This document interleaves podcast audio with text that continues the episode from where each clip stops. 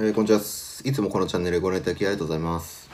今日はプライバシー保護に特化したメッセージングサービスというのを紹介していきたいなと思います。まあなんでかっていうとこですね。LINE とか Instagram を使って友達とか恋人とメッセージを行っている人は多いと思います。えー、なんですけども、あなたのチャット履歴というのはプライベートメッセージで送信したところで全くと言っていいほど秘匿化されてないんですね。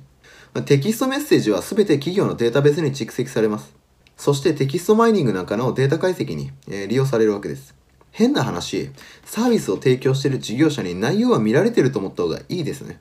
で、とはいえ僕も Facebook メッセンジャーとか LINE とか Instagram なんかを使ってますが、重要な情報とか、秘匿化したい情報とか、万が一外に漏れるとまずい内容とか、えこういったものを共有する際は絶対に LINE とか Facebook のサービスは利用しないです。なんでこの動画ではあなたのプライバシーを守るために情報が暗号化されたメッセージングサービスというのを紹介するものです。まあ、日常的なメッセージは多くの人が使っているサービスを利用して外部に絶対出したくない情報というのは暗号化メッセージングサービスを利用することで自分の情報というのをねちゃんとコントロールできるようになるんです。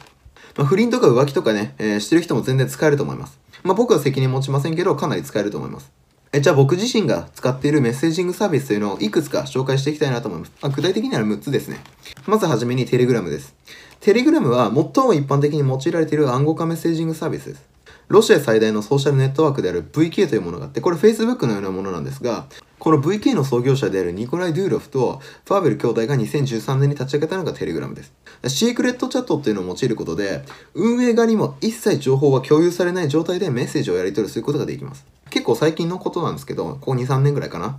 テレグラムはロシア政府にメッセージ履歴を提供するように求められたんですね。なんですけども、この要請というのを拒否して、創業者は祖国を追放されているわけです。ロシア結構ガチガチな国のはずなのに、それを突っぱね返したんだから、まあすごいわけですよ。そして定期的に運営母体の会社というのは、登記上の国を変えたりしてます。めっちゃユーザーのプライバシー保護に協力的なんですね。僕自身は Web でも使えたりとか、どの OS でも使用環境を問わないとかね、えーとか動作が軽いことから、友人とのメッセージは本来 LINE じゃなくて Telegram で行いたいです。みんなよろしくお願いします。次、シグナルですね。2番目です。シグナルは Open Whisper System っていうところが開発しているオープンソースのメッセージングソフトウェアです。まあ、ての通信内容というのはエンドツーエンドで暗号化されるので、非常に高いセキュリティレベルというのが確保されています。元アメリカ国家安全保障局という NSA ですね、の職員でデータマイニングの事実というのを公開したエドワード・スノーデンという方ご存知ですかね。えースノーデンさんは本も出してますし、映画にもなってて、かなり有名な方です。で、この有名なハッカーで活動家の人が推奨している暗号化メッセージングサービスが、このシグナルなんですね。非常に秘匿性高いのが特徴です。まあ、主な機能としては、まあ、テキストのチャットとか、ファイル添付とか、えー音声通話とかビデオ通話とか、まあ十分です。何も不自由ないですね。次3番目、ワイヤです。ワイヤは、スイスに拠点を置く企業が運営するエンドツーエンドの暗号化メッセンジャーです。まあ、iOS とか Android とか Linux とか、WindowsOS とか MacOS とか Firefox なんかのこういった Web ブラウザで動作します。えーつまり、このサービスを使用するのに使えない環境というのはないわけですね。LINE は例えば Web 使えないですし、えー Linux 使えないですし、端末を新しくするときに、えーこっちがね、えーデータ移行ができなくてチャット履歴が消えたりしますけど、えー、ワイヤーとかではそういうことがないわけです。まあもちろんワイヤもテキストメッセージとか、えー画像とか動画とかファイルなんかを送受信できますね。他にも音声電話とか、えービデオ通話とか、えー画面の共有というのが可能で、ビデオ会議にも全然使用できます。で、ワイヤの従業員の多くは以前スカイプで働いてた人たちです。スイスっていうね、個人情報の保護に優れた国で開発運営されているので、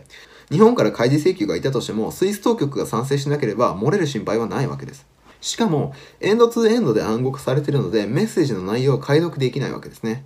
他にも特徴で、ID でユーザーを検索できるんですよ。なんで使い勝手はかなりいいですね。僕、KSUK というのでアカウント持ってますんで、もしワイヤーで連絡されたい方がいれば、ぜひ検索してみてください。よろしくお願いします。次4番目、Keybase というサービスです。Keybase は、オープンソースの公開鍵暗号で動くセキュアなソフトウェアです。ただ単にメッセージングサービスと言わない理由というのを解説しますね。というのも、単なるチャットサービスではないので説明が結構難しいんですね。例えば全てのデバイスがエンドツーエンドで暗号化されているスラックのようなものを想像してみるといいかもしれないですし、ストレージ機能もあるので、ファイルが漏洩したりとかハッキングされることがないドロップボックスでもいいですし、完全にセキュアな Git によるリポジトリ管理のソフトウェアと、えーイメージしてもらってもいいです。まあ、スラックはご存知の方多いと思いますけど、チャンネルとかサーバーっていう風にこういった目的ごとに分かれたグループとか、えー直接のメッセージング機能なんかがあります。えつまり、メッセができて、クラウドストレージもあって、Git でソースコードも管理できてという、めちゃくちゃレベルが高いサービスなんですね。また、キーベースは、Twitter とか GitHub なんかのソーシャルアカウントと連携できる公開鍵基盤の管理ソフトウェアでもあるんです。もうね、ソフトウェアとしてのレベルはめっちゃ高いです。えただ、どうやって儲ける気なのかさっぱりわからないですね。めちゃくちゃレベル高いのに金一切取ってないんですよ、これ。基本的には取ってないですよ。だからどうやって儲ける気になのかマジでわかんないですね。まあ、先ほど言いましたけども、ソーシャルメディアのアカウントと連携させることで、ある Twitter アカウントを持つ人間と公開書き暗号によるメッセージ交換というのを行うこともできるわけですね。したがって、キーベースのアカウントと Twitter とか GitHub とか Facebook の、えー、アカウントが連携されたものというのは、紛れもない本物であって、スパムアカウントではないと証明することが可能になるわけです。キーベースのアカウントがあって、Twitter、Facebook、GitHub と、アカウントがそれぞれ公開鍵暗号で紐付けられて証明されてるわけですね。なので、このアカウントは100%スパムではないということが証明できるわけです。ソーシャルアカウントの他にも PGP とかビットコインとか z キャッシュのアドレスと紐付けることもできます。さらに、ステラーというね、XLM という仮想通貨があるんですが、このウォレット機能も搭載されてます。なので、個人から個人に簡単にステラを送金できるんですね。まあ、ステラーという仮想通貨の是非は、えー、置いておいて、めっちゃ簡単に友人へ送金できるわけです。LINEPay で2円とか100円とか送りまくれるって言えば多分分かりやすいと思うんですよね。メッセージングサービスとファイル管理と SNS アカウントの連携とリポジトリ管理とか、えこういった風にめちゃくちゃ機能もりもりなソフトウェアです。キーベさんにアカウント持っといて損ないと思いますね。最後2つ紹介するのはメッセージングサービスじゃなくてメールのサービスです。えまずプロトンメールですね。プロトンメールは2013年に設立されたオープンソースの、え E メールサービスです。アメリカとか、え EU の権力が及ばないスイスで運営されています。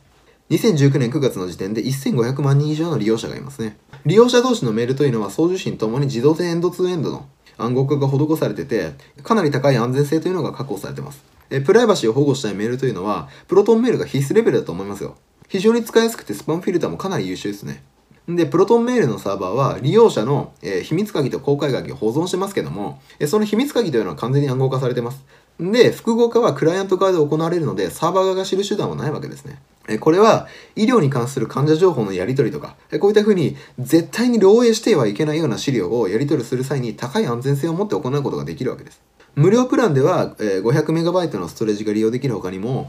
課金すると ADS とか SMTP なんかの高度な機能も使えます。で、プロトン VPN っていう非常にセキュアな VPN サービスも同一アカウントで利用できるので、まあ、登録しない理由はないと思いますね。実際僕は VPN でプロトン VPN を使ってます。他にもちょっと面白い機能があって、あと pm.me という形式でもメールが受信できるので、メールアドレスを共有するのがめちゃ楽になるんです。例えば、山田太郎という人がいて、太郎あと山田あとプロトンメール .com というメールアドレスだった場合、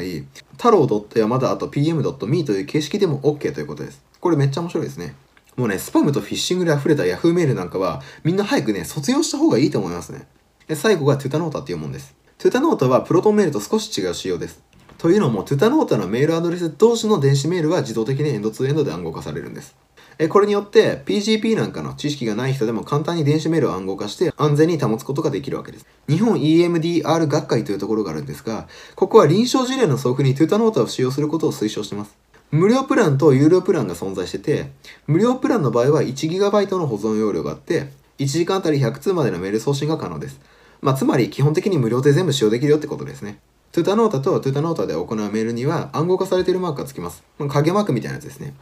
えなんで、トゥタノータアカウントを持っている人とメールするときは、トゥタノータでやり取りするのがいいと思います。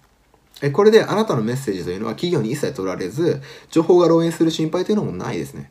トゥタノータと別のメールアドレスでは、パスワードを用いて暗号化することも一応できます。えー、いかがでしたでしょうか、えプライバシーに配慮したメッセージングサービスを6つ紹介しましたけども、さすがに全部使えとは言いません。扱いが簡単で世界でもユーザーの多いテレグラムとシグナルとプロトンメールぐらいのアカウントは作っておいた方がいいと思いますね。広告と政治の闇という動画で話してますけど、自分のデータを守って管理するのは自分しかまずできないことなわけです。LINE は普通に使いづらいですし、えトップに広告出てきてうざいんで、みんなね、マジで本当にテレグラムで頼むって感じです。よろしくお願いします。この動画がいいなと思ったら、ぜひ高評価いただけますと幸いです。えー、何かリクエストがありましたらお気軽にご連絡ください。では次回の動画でお会いしましょう。ありがとうございました。